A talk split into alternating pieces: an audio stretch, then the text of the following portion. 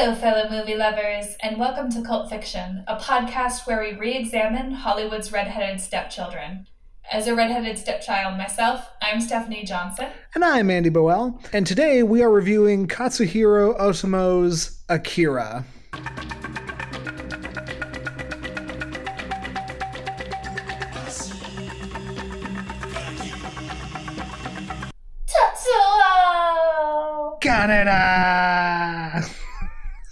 Exactly what I was hoping Yeah. you would do. I'm so proud. See, now, now that you know the reference, it makes sense. It does make sense.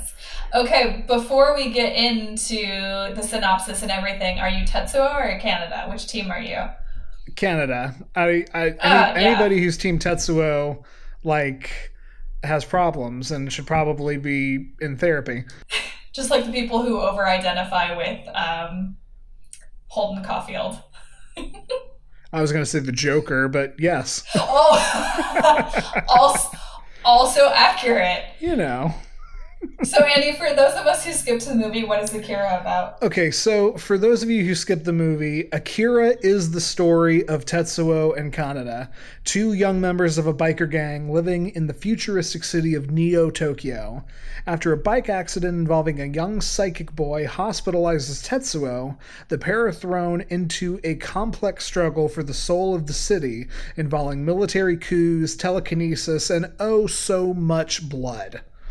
As Kaneda joins a revolutionary movement and Tetsuo gains psychic powers of his own, both sides and the Japanese government all fight over the fate of the mysterious and godlike Akira. And so that's that's what Akira the movie's about, but like this just just to go into it a shade deeper for this, like Akira is a Japanese manga written by Katsuhiro Otomo, who also, you know, wrote and directed the movie, and it is mm-hmm. an 8-year-long epic like like it is Game of Thrones but a comic book. That is the level of complexity and characters who are introduced and later killed.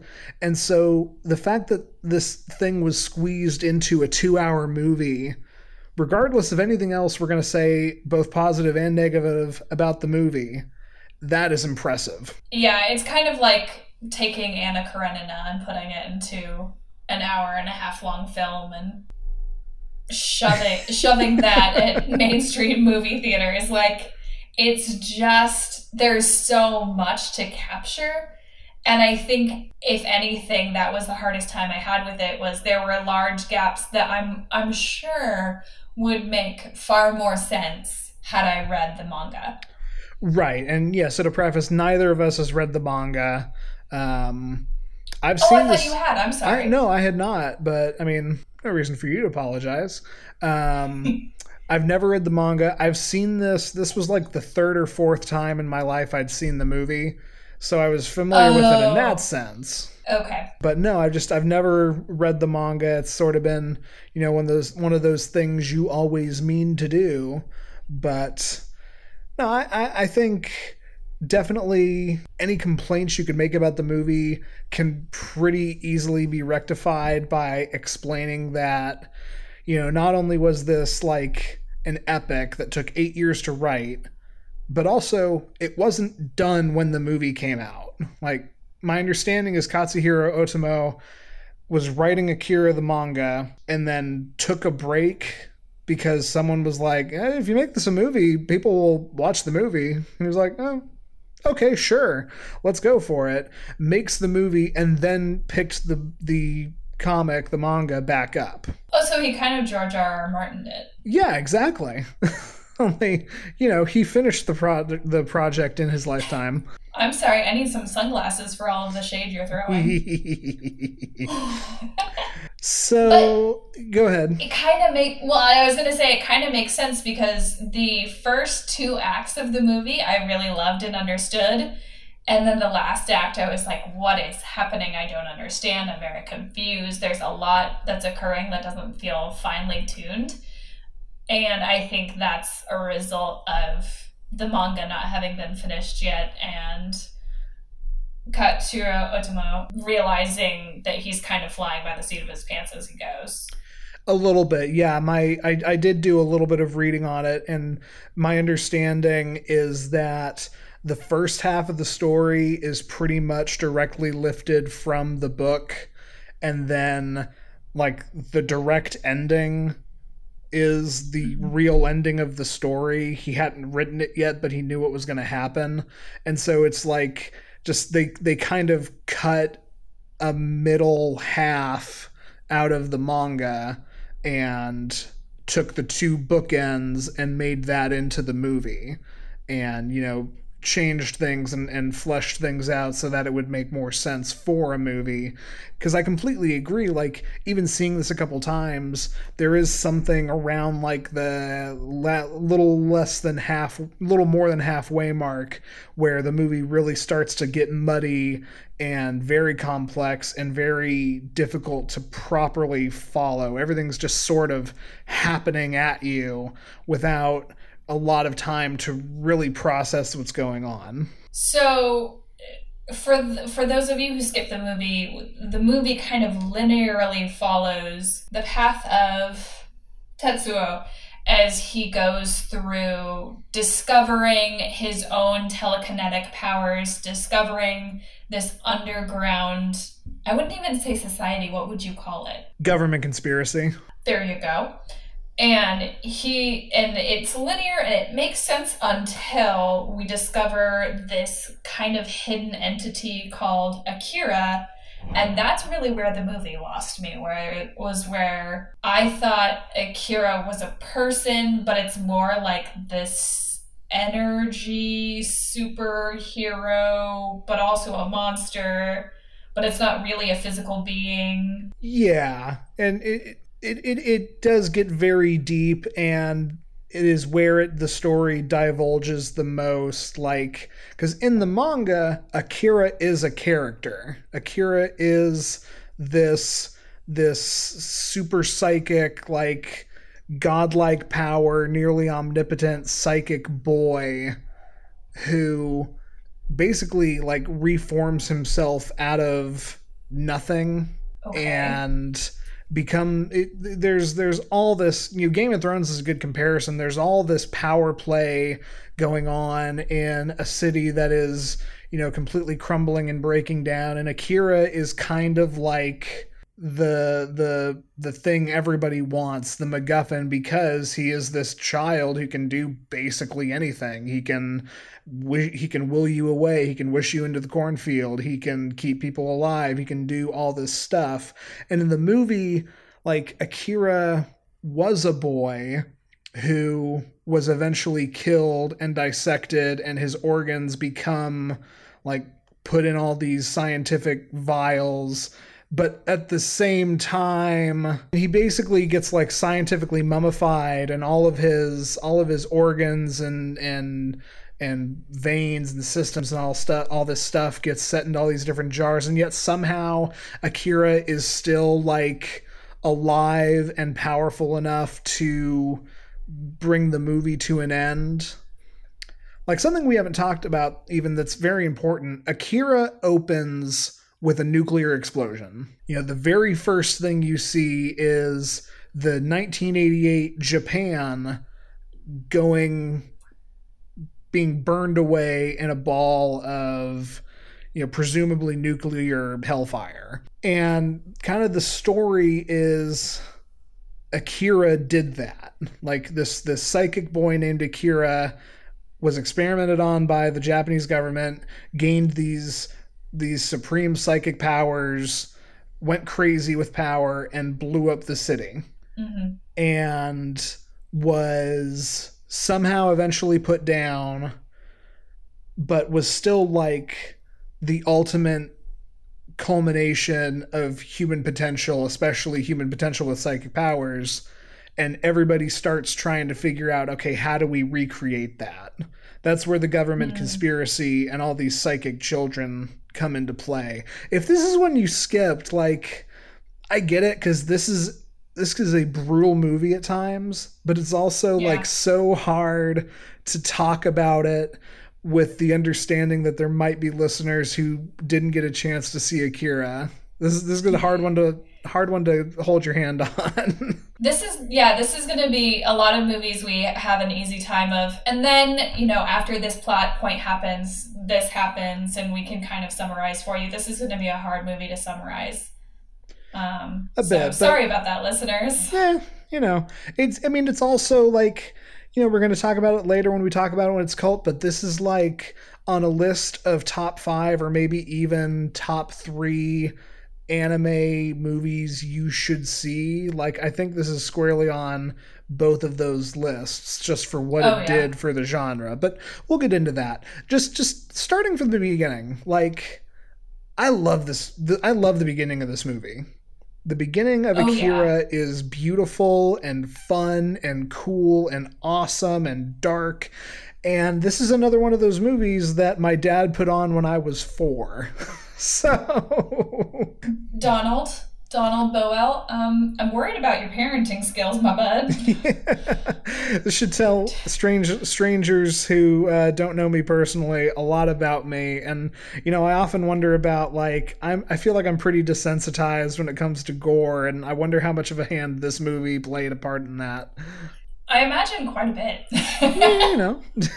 But you're right. The opening scene is stunning. They're um, so Tetsuo and Kaneda are part of a a motorcycle gang, and so a lot of the opening scenes of this movie are driving through Neo Tokyo on the back of a motorcycle, and it is beautiful. It is so pretty and does such a great job of capturing exactly where we are and exactly what's happen- happening. I don't think I've ever seen a better establishing shot than this.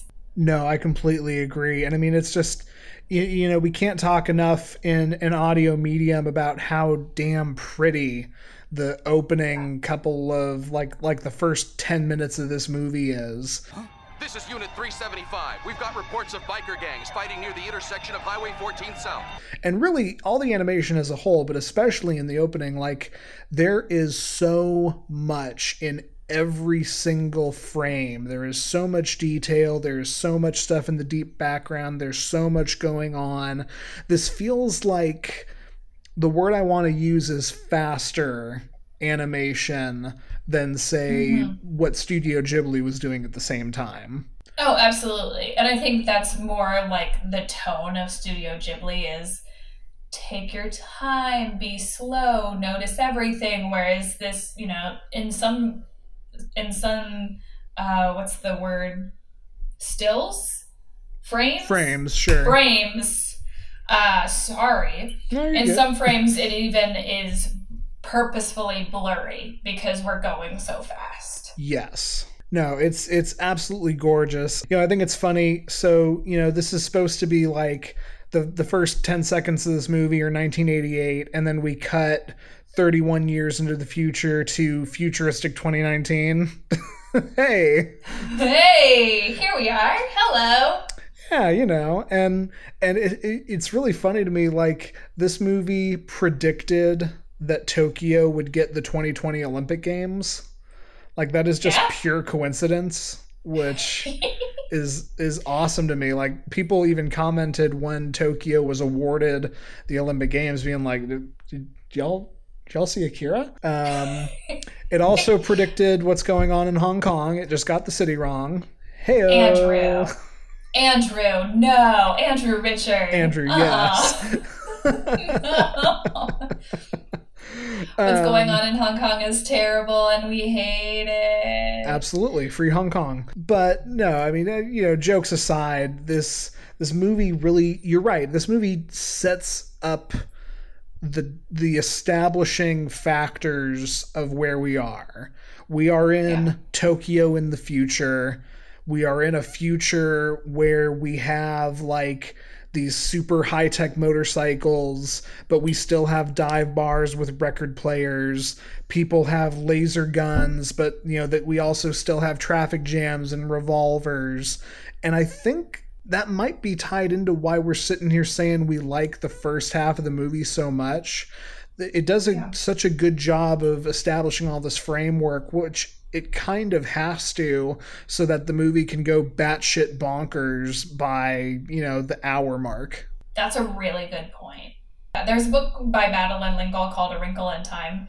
And when you read it, the first scene is like the most cozy, most beautiful scene in all of children's literature. It's so lovely. It's a girl on a stormy night making hot chocolate with her brother and her mom. Oh. And there's nothing more basic and cozy than that. And the rest of the book is bonkers. And you kind of need that there is this moment of hot chocolate in the Murray's kitchen so the rest of the so the rest of the book can be bizarre and tesseracting and going through time and I feel like that's very similar with this movie of like we needed the establishing shots. We needed to know that their uh, Tetsuo and Kaneda are best friends from childhood and they go to this crappy school together where none of the teachers really care about their jobs and none of the students really care about school. We need to have all those like silly basics established so that the rest of the movie can be oh yeah, no big deal. The teddy bear just came to life and is dancing around the bedroom as propelled by a telekinetic eight year old. Right. Sure. yeah, absolutely. Did you watch the dub or the sub? So I watched um, the dub. Uh, there's interesting. Yeah, and I, I and you watched the sub, right? Yes, because I'm a snob, and you know I figured I wanted the original translation. Uh, so. Which you know, I mean, hey, that's that's incredibly fair and valid. Don't get me wrong.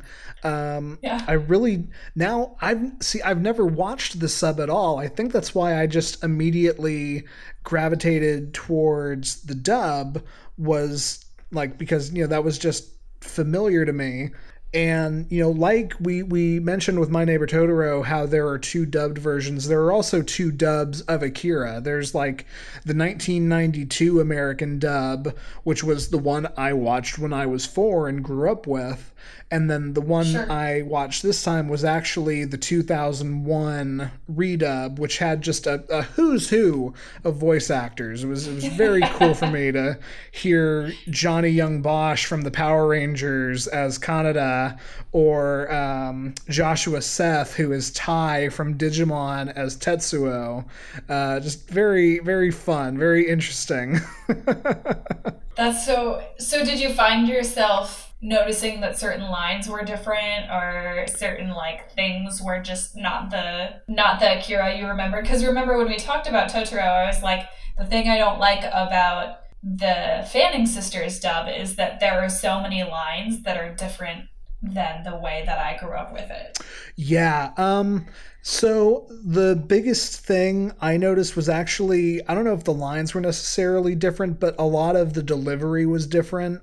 And maybe this is mm. just like how I remembered it, but I think in the original dub Kaneda is a bit more adult and a bit more serious and in huh. the version available on Hulu, the 2001, he is a lot more like juvenile and jokey and just a lot younger, which makes sense because I never quite realized that our two male protagonists are 15. So juvenile makes sense when you think of it that way. Yeah.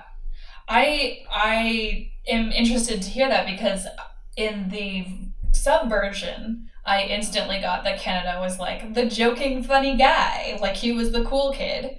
And that Tetsuo was kind of like the moody, like always trying to match up and be cool as his best friend, but never really getting there. And so when he gets telekinetic powers, he's like, oh, hell yes, I'm finally the cool one. Right and, and, you know Tetsuo that that always followed through for me. And and, and maybe I'm just like totally misremembering um mm. but no matter what every time even watching this as a kid like the heart of this movie to me is Tetsuo versus Kaneda and like yeah.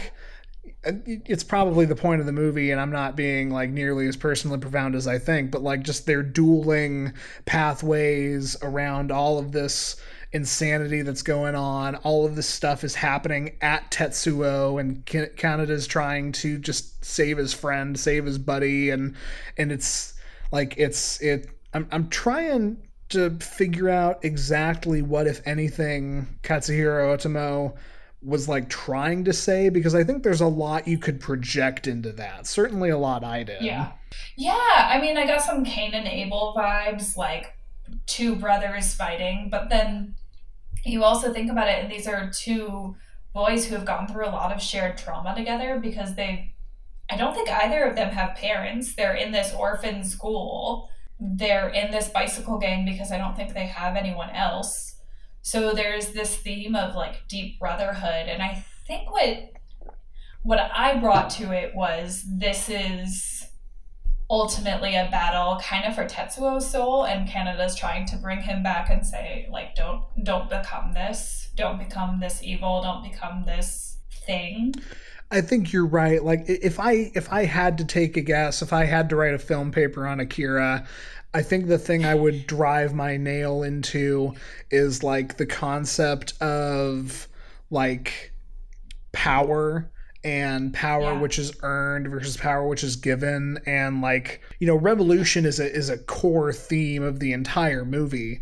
And just i think like like there's something about the idea of passive participation in like civil unrest and civic revolution versus voluntary like because that's the thing like everything that happens to Tetsuo happens at him he is yeah. experimented on to the point where he develops these powers but like de- just getting these powers and then the fall is his character arc whereas Kaneda is like seeking out the revolutionary group and key or sorry uh, seeking out Kei and like growing as a person growing into a man by making these choices. And so something in there.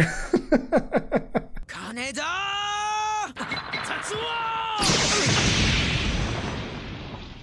Yeah, and I wonder too if there's you know some there's some World War II allegory in the fact that everyone wants Akira once once that power and ability is unleashed onto the world, and it kind of reminds me of the Cold War panic of like, oh, suddenly after America dropped the A bomb, that was a possibility in the world, right? And suddenly everyone was scrambling to get the ability to make an A bomb so they could protect themselves.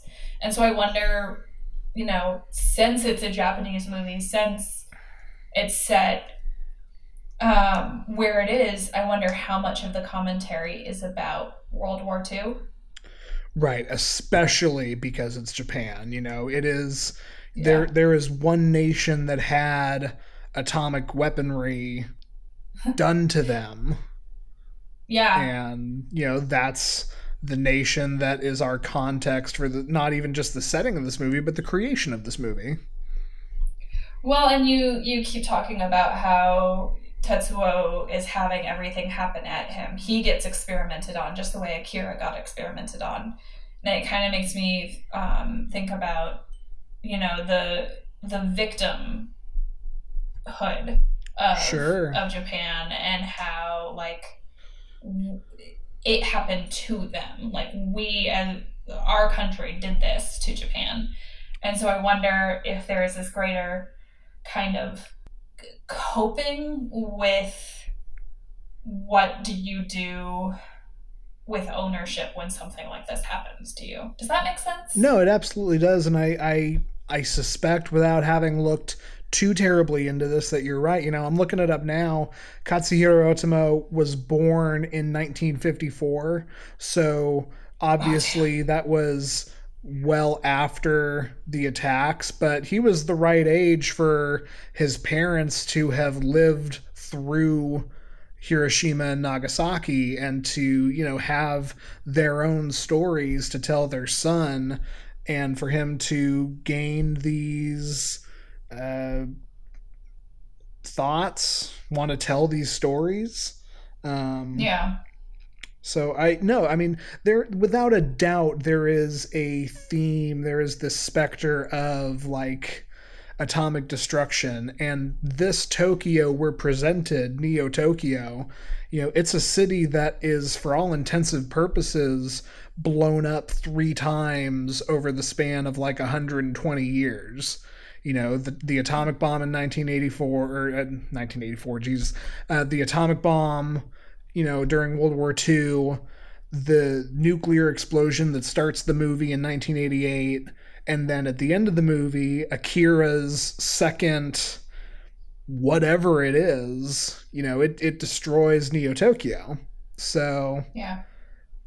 absolutely like whether whether we're hitting on what exactly was he was trying to say he was definitely trying to say something in regards to atomic destruction and nuclear weaponry and all of that Yeah. Yeah, for sure.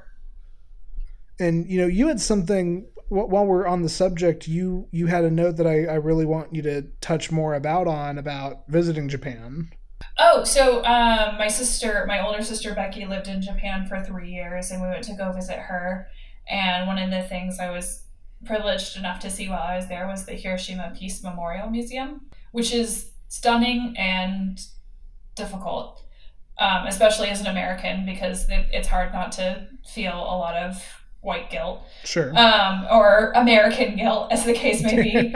um, but it is it is so cool is not the right word. It is so touching. It is so moving, and one of the most moving things about it is that um, there is an entire section devoted to the damage the bomb did, and it's broken up into sections um, about the heat rays, the damage that the blast did, and the damage that the radiation did and the Mm. effects that each had on the buildings and the infrastructure, plants and mineral life in the residents.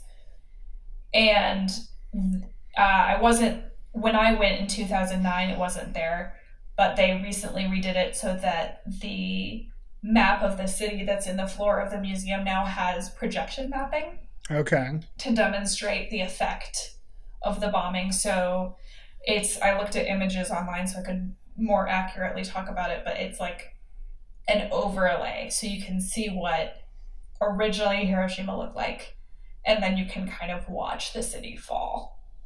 wow And uh, every year, Hiroshima holds a ceremony to pray for the peaceful repose of the victims, for the abolition of nuclear weapons, and for lasting world peace. During the ceremony, the mayor issues a peace declaration directed towards the world at large. As long as the need persists, Hiroshima's mayor will continue to issue these declarations calling for the elimination of nuclear weapons from the face of the earth.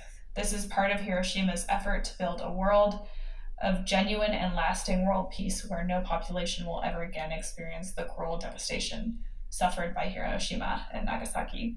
And that's from the Hiroshima Peace Declaration website. But so their mission in crafting this memorial was to say, like, to, I, I mean, I know a lot of Americans after 2001 walked around saying, never again, never again. But this is truly like the whole city has this declaration of, no, this is why we have this, so that we can absolutely say, never again will this happen. sure So I, I bring all this up because I wonder how much that was in the mind of the creator as he was making the movie of making the movie, making the manga of just. I want to show even in a fairy tale science fantasy setting of how devastating this could be. Well, what do you think? I'm just in awe. I mean, it, even even hearing you recount it, it's incredibly powerful and like I you know, I don't know.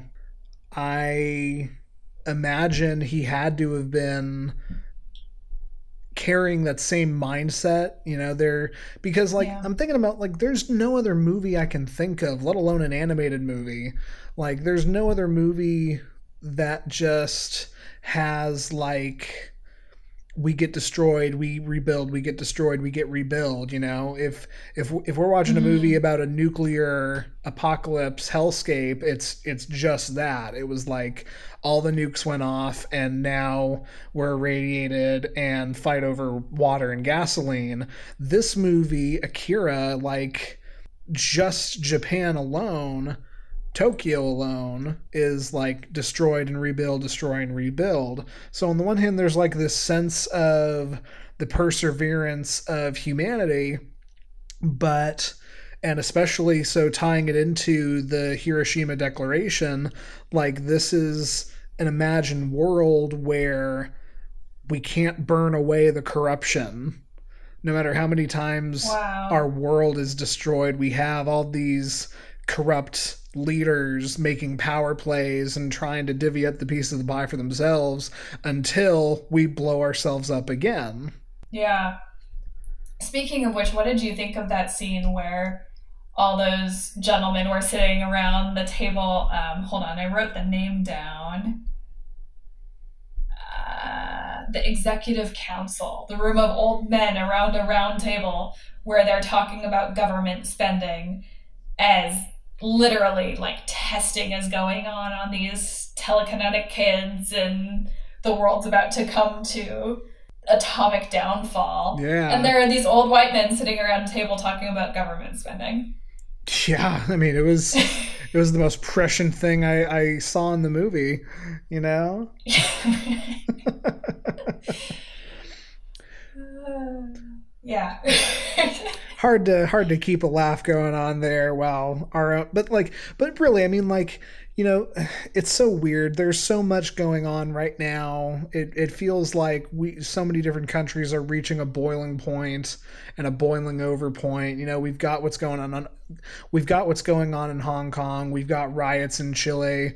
There are you know i could list off a dozen other countries. It feels like every month there's another one and you know this movie starts you know, within that same 10 minutes that we still haven't even really gotten out of, um, you know, there's rioting going on, there's protesting going on. All throughout the movie, there is civil unrest, and you have this, it's not even really the 1%, but it's like, you know, the, the council of leaders where we get Colonel Shikishima, who, you know, is one of the key villains of the story, you know, yeah. making a literal military coup, and everybody else is, you know, basically telling him you can't make a coup, but that's all they're doing is they're just they're telling him he can't do it as he's walking out the room being like, "Okay, I'm going to go have me a coup." You've got the the short bald dude, Mr. Nezu, who is playing both sides. You know, he's on that same council. He's talking about, you know, what to do with the city, but he's also like the financier for the revolutionary movement and is trying to yeah. you know play both sides so that no matter what he winds up on top and we see how that goes for him open your eyes and look at the big picture you're all puppets of corrupt politicians and capitalists you know, speaking of real quick, I watched this when I was four, and just to list off a couple of firsts, this was the first time I saw cartoon blood. This is the first time I saw any blood. This oh. is the first time I saw somebody get assaulted. Uh, and this is the first time, speaking of Mr. Nezu, I saw somebody have a heart attack. So, again, it's, you know, you, it's not super uh, surprising that I do this podcast and watch these movies. Uh, Meanwhile, this is a great re education for me because, as Andy can attest to, so many movies in my life, people will say, You've never seen insert movie here. And I'm like, No, because I was a sheltered, sweet baby. Indeed. Your, your parents cared if you were in the room while people were getting shot up with laser guns and uh, all the other horrible stuff. I have a vivid memory of Mars Attacks being on the TV sure. because my brother was watching it, and me like my mom being like, "Go at," or my dad asking me like, "Go ask Mike if he wants this or this for lunch," and I was like, "No," and my dad was like, "Why not?" and my mom was like, "She's afraid of the movie." so I have a vivid memory of being afraid of Mars Attacks. fair, fair, absolutely fair so this is the comparison we get. You watched this when you were four, and I was terrified of Mars attacks, and I think um, E.T. well, I mean, E.T.'s terrifying for completely different reasons. He looks dead. Especially He the part like where he's almost dead. Well, yeah. speaking of speaking of things that look shriveled and dead, the telekinetic kids in this movie, uh, real horrifying looking. Yeah, just very unsettling, and that's not even when they're conjuring up nightmare fuel. Um, I don't know what the deal is. I've never known what the deal was, other than clearly, like it's stuck in my brain all this time that like the image of these three children. They're children. They have children's voices, but they are shriveled and old and Benjamin buttoned and elderly. And Yes, like and they're terrifying. they really are and it's not their fault you know? They're they're kind of like the heroes of the movie when you really think about it. All things considered they're these three poor kids who didn't ask to be born with psychic gifts and were you know government pawns all their lives until they nobly sacrificed themselves to save one dude. But like i never understood if it was like is it a side effect of the psychic powers and that's why they're old? Or no, okay, wait, this flashback shows that they were around in the 80s. Are they just supposed to have age? But hmm, no, because they would have been like 50 and they all look like their their faces are 90 and their bodies are 10. So I, I you got me, Katsuhiro. Maybe it's um, the effect of the atomic events. Potent- like yeah. the continued because they've lived through all of them. I think they're the only characters who have lived through all of them. Yeah, that's a perfectly uh, that like that is another perfectly valid guess. I don't have the answer, but I like that. I I would totally accept that if we decided that was like head headcanon. They terrify me. Like They're really scary. They reminded me of Simon from the Justice League, like the whole telekinetic battles that they have. They're they're really scary.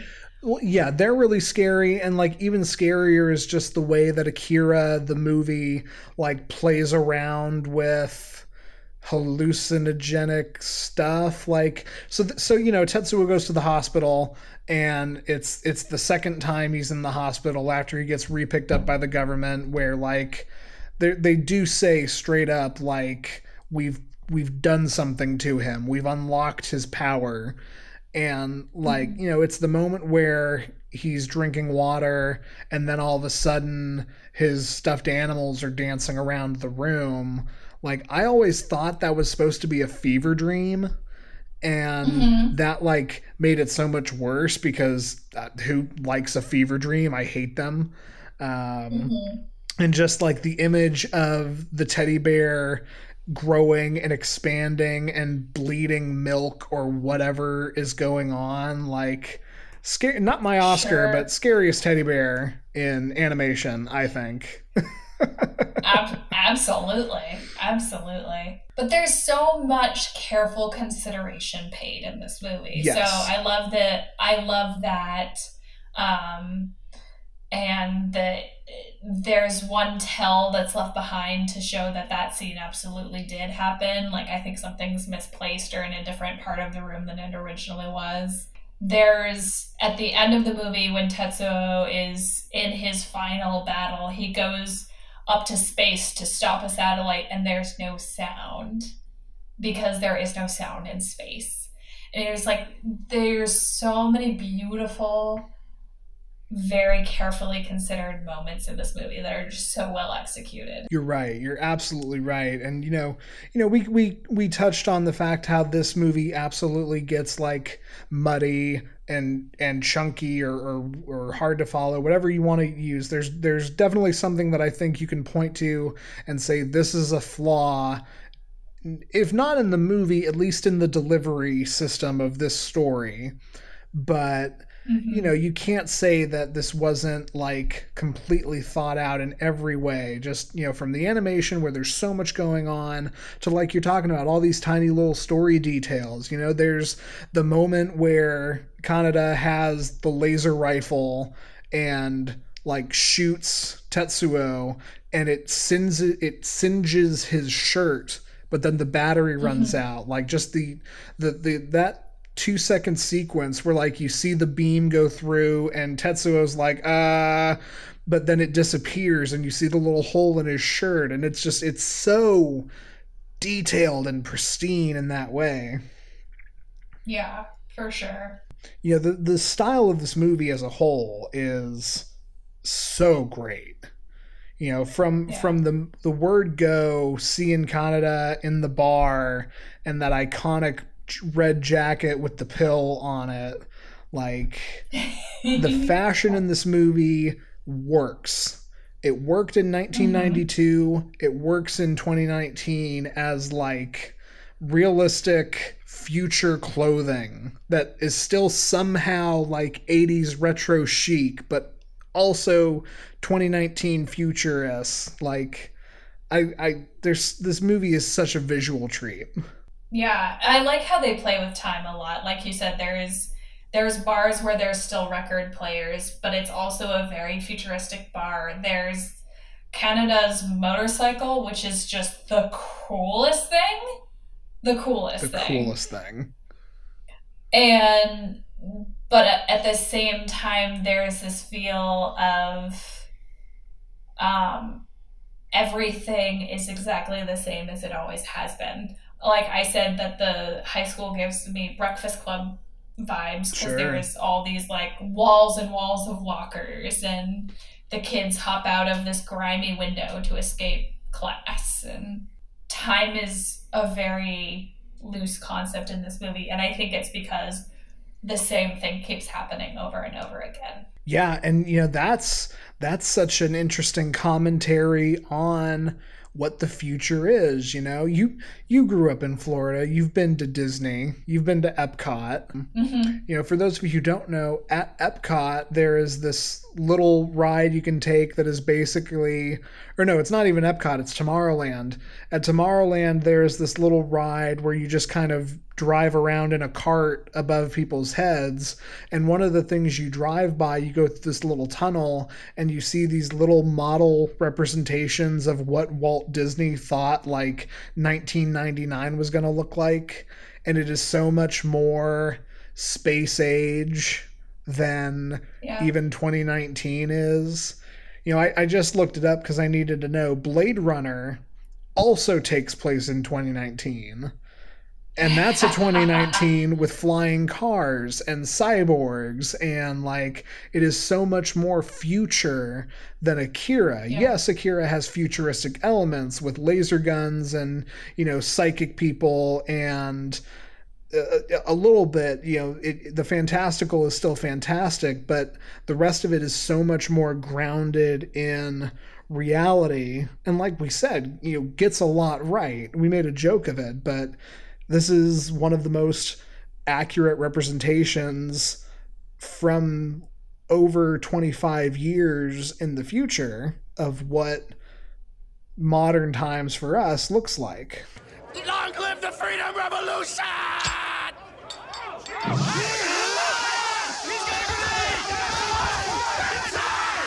Except hopefully, hopefully in the future there's more than three women. Yes so you, you want to talk about that? There there's three women and their names all start with k we have uh, kyoko who is the psychic child who can um, basically she's telekinetic. She her power is that she's basically like a human telephone. I don't know if there's a short word for that. And then we have Kaori, a woman that's casually sexually harassed and then rejected completely by her boyfriend Tetsuo for no reason.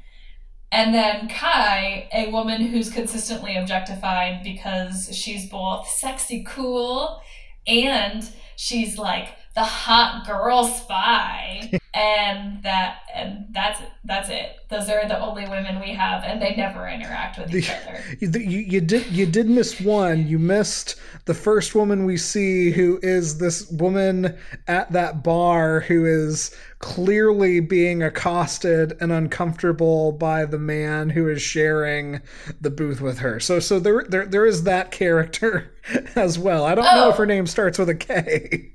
probably does her name is probably just K. Yeah, yeah, there you go. you know she's not even yeah Uh, yes, Katsuhiro um, d- can't give you a pass for that one. Social justice, one, two, three. I wanna be PC. It's just the way to be for me and you. no no no no You know, that's we, that was our that was one of the things that didn't age well about Akira, and I want to ask your opinion on the other thing I I noticed. So I brought him up before. There's the character of Mr. Nezu, who is you know the Sure.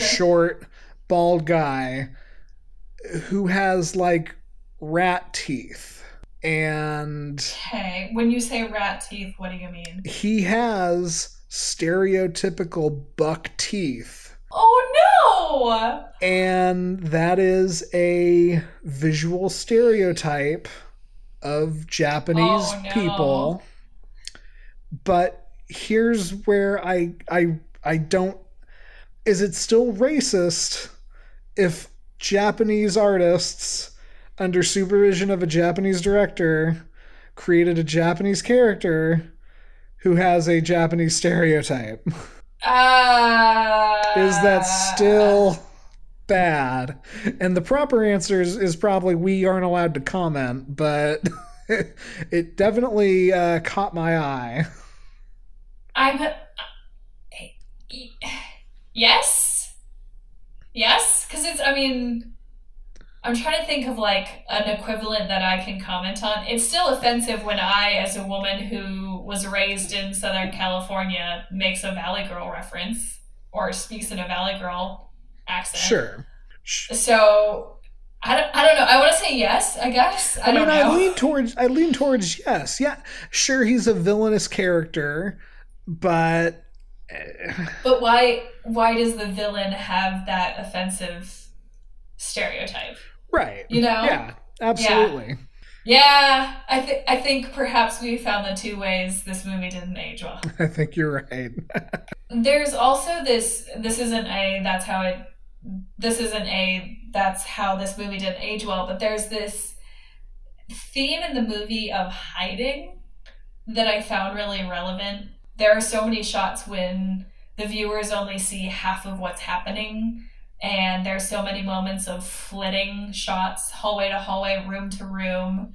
Tetsuo tries to hide from the other telekinetic children. And um, I wonder if that's kind of why we don't discover most of the plot until the end.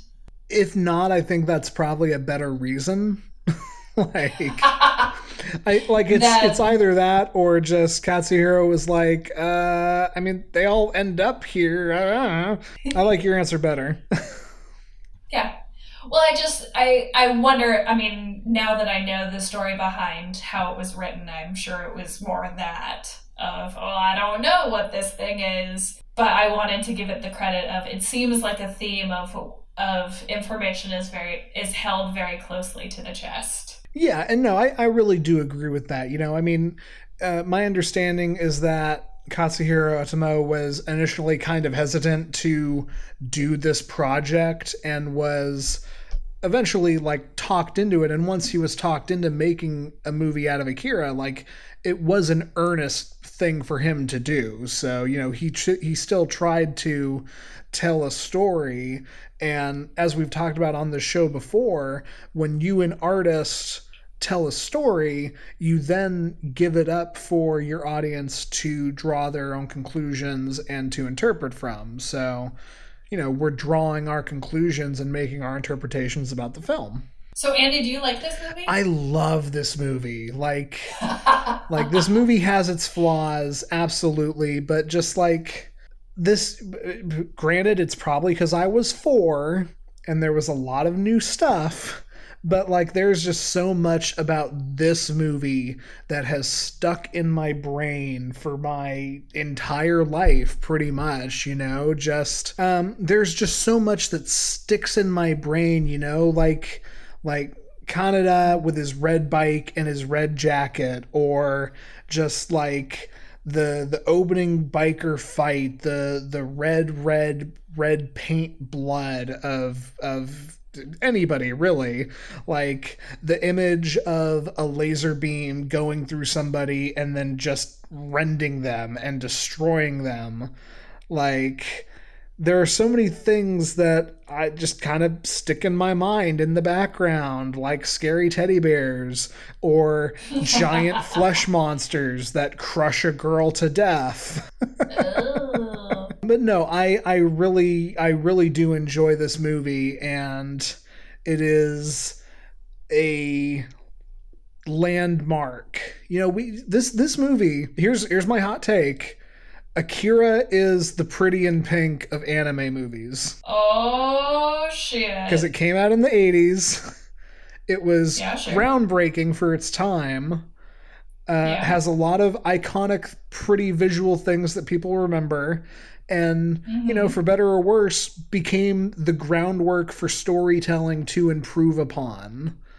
You know, Wow. I think Yeah. I think compared to your modern day, you know, Japanese anime movie, this the, the plot is complex, the storytelling muddles through itself, but without this movie, we don't have the art form evolve into what we have nowadays. What about you? That's I really I it was a lot.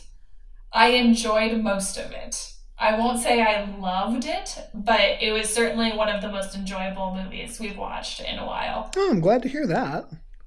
Yeah, I I there were aspects of it that I really really enjoyed. Um, I think it was a lot for me to take in. Sure. and I think I need to rewatch it.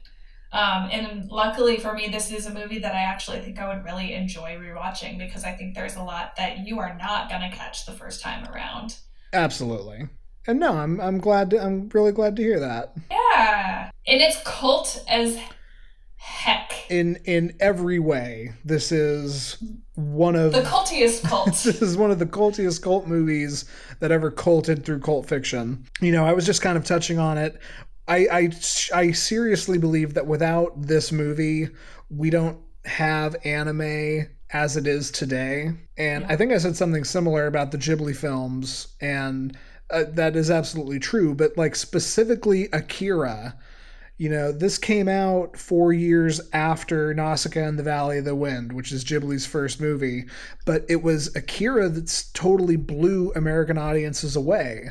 The movie was a flop in Japan, mostly due to the fact that it cost 1 billion yen, which was unheard of at the time, but somehow managed to find its own life in America thanks to direct to video sales and you know very very quickly they made an american dub for american audiences who didn't want to you know actually have to be forced to read god forbid.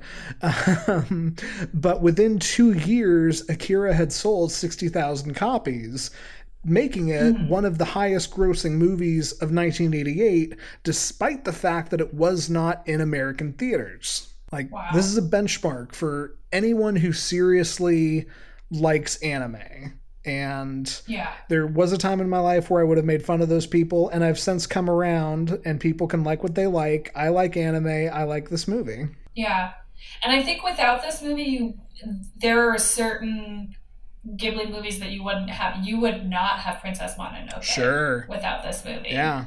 because there's there's so much to the pair of them that feel really similar and i i think this movie was necessary to come first for us to have princess mononoke I agree. so my favorite quote in this movie andy was um, i don't know if this is in the dub as well but in the sub um, when the kids all jump out the window to skip class Tetsuo says, But what about my burning desire to study? right. and he says it so sarcastically that I was just like, Oh, you little shit. yes, that was also in uh, in my version in in the dub. Um, and and I should have known that that line and, and the whole school part would have resonated very highly with you. Um, you know, you asked me earlier if anything had been changed between the, um, I think it was actually the 1989 dub. I said 1992 earlier, um, the 1989 dub and the 2001.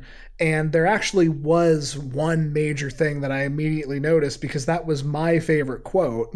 Um, their first fight between Kaneda and Tetsuo is in like, it, it winds up being in like the garbage heap or whatever and Yeah. in the original line, Tets uh, Kaneda's yelling at Tetsuo and saying, "Oh, okay, yeah, now you're the king. You're the king of Trash Mountain." And that is such a great line.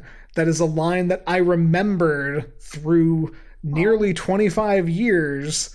And they changed it in the 2001 dub, and they made it worse. Where he's like, "Yeah, you're the boss of the rubbish pile." What?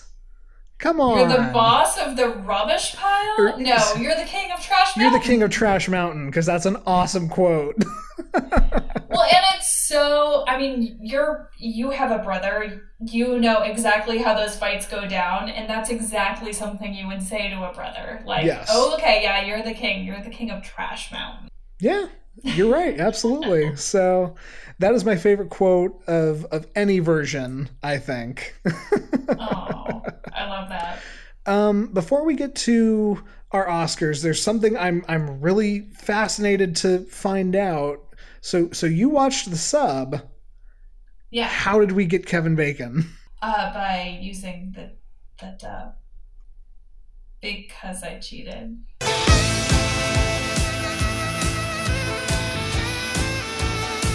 Because it's still the same movie. Go on. Well, so I couldn't find one using the sub. So Alex was like, "Is it cheating if we use the dub?" And I was like, "No, it's still Akira." I mean, hey, I watched the dub, so I I can't fault you. do you want to hear my Kevin Bacon? Yes, yes, I still do. All right, Steve Blum, who was in Akira's dub as the male nurse, resistance fighter one, and reporter. Also, a, an excellent voice actor in his own right. Very good. Yes, he was in All Star Superman with Ed Asner, who was in JFK with Kevin Bacon. There you go. Okay. All right. And who did you do? So I um I was a Power Rangers kid growing up until I was bullied for liking Power Rangers. But Oh, I have since grown past that, and I always loved the Power Rangers. Uh, Johnny Yong Bosch was Adam, the Black Ranger, the Yeah. second one. Um, and I've always enjoyed him. He's gone on to have quite a great voice acting career for himself. Uh, most notably, he's the main character Vash in Trigun. Um, but I stuck with my Power Rangers love and connected Johnny Yong Bosch to Amy Jo Johnson, Kimberly, my first crush. sure. Oh, the girl that we all wanted to be. We all wanted to be the Pink Ranger. we all wanted to be the Pink Ranger or be with the Pink Ranger. Um, or if Who's to say? if you are uh, of a incredible taste, such as friend of the show Matt Calder and myself, you wanted to be with Susie Q. Who is why I have a crush on Amy Jo Johnson. Anyway, Power Rangers movie with Amy Jo Johnson. Amy Jo Johnson was in Hard Ground with Burt Reynolds, which is a pretty interesting looking cowboy movie that I have never seen before. But Burt Reynolds was in Starting Over with Kevin Bacon. So, Cool. yeah. Good job. You know what's not cool? Your Oscar. Yeah, yeah. My Oscar for Akira goes to the grossest AI for Tetsuo's awful murder flesh arm. I don't like And I'm, it. I'm so fascinated you stopped just the arm. Well, there's a there's a lot, but the arm is what happens first. Indeed. and I had a pillow in front of my face. Which is very fair. You know, we we hardly talked about it, but I think when you when you talk about Akira to the layman, to somebody who like mm-hmm. knows what Akira is, but necessarily hasn't watched the movie in a long time, I think the first thing they think of is Tetsuo as a giant flesh monster baby thing. Like it is so iconic that South Park made fun of it and killed Rosie O'Donnell. oh man. um, but no, it's it's gross. It's it's one of the grossest things ever in cinema, and and it's not poor great. poor Kaori getting crushed to death by uh flesh monster that a couple of minutes ago was her boyfriend is one of the worst fates in all of cinema, I think. Uh, my Oscar is not gross, but I think it, it probably is the other thing that like it's the first the first two things you think of when somebody talks about Akira is Flesh Monster Tetsuo, and then the next thing is they think about the bike. yeah. Kaneda's red motorcycle is the coolest bike in all movies.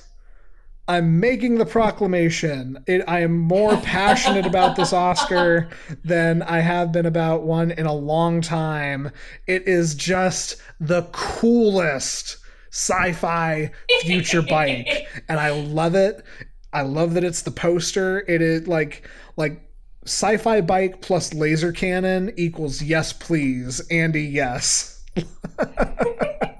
i just i love the bike i love the bike so much i may have been looking at how much it would cost to get like a little Kaneda on his motorcycle figurine and they are all outrageously expensive but i wouldn't know that because i wasn't doing that earlier today No, not at not all. at all. I love that bike. I, I will fight somebody. That is the coolest friggin' motorcycle in movies, period. Well, if we ever get rich off of this podcast, Andy, tell you what, our first cool million can go towards buying you that bike. Awesome. because people get rich off of podcasts. I can't finish. I mean, I'm looking at you, McElroy Brothers, and your media empire. oh. Well, they're very, very good boys, you see. They are the best boys. Uh, well, I'm so glad you liked Akira. Do you want to see if you like the next movie? Yes. awesome. Uh, everybody, um, you know, in, in case this is your first episode, which I mean, hey, it might be. Um, every episode of Cult Fiction, we put our hands in the Hollywood crypt and let it decide our next movie through the application of a random number generator, which we are going to do now. We have 314 movies. We're working our way back down the list. I don't care what anyone says. and Do do do do do do. Ah! we have number 104. Not Anaconda. Not Anaconda. Uh, Returning to the podcast, Terry Gilliam. Under very different circumstances. You know, the last movie we watched he was a part of was Monty Python's Life of Brian. And next time on Cult Fiction, we will be watching Terry Gilliam's Brazil. Brazil? Brazil. Starring Jonathan Pryce and also kind of a mindfuck at the end. So Okay. I'm down. this is a this is a very good movie.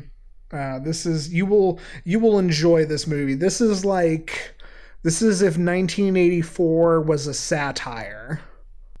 Oh, also, Andy, where can we watch Brazil? You can watch it on Vudu, Starz, Google Play Movies TV, iTunes, and Amazon Prime Video for $3.99 rental fees. Oh, there you go. you did a much better job of finding it than I did. That's okay. Google's a magical thing. Indeed. Well, I'm using Google, so hmm. Well, that's all for this edition of Cult Fiction. If you want to keep up, you can follow us on Twitter and Instagram at Cult Fiction Cast. You can also follow, rate, and review us on iTunes or wherever else you get your podcasts. We'll close the crypt for now. But join us next time when we watch 1985's Brazil and a single fly changes our fate. For Stephanie Johnson, I've been Andy Boel.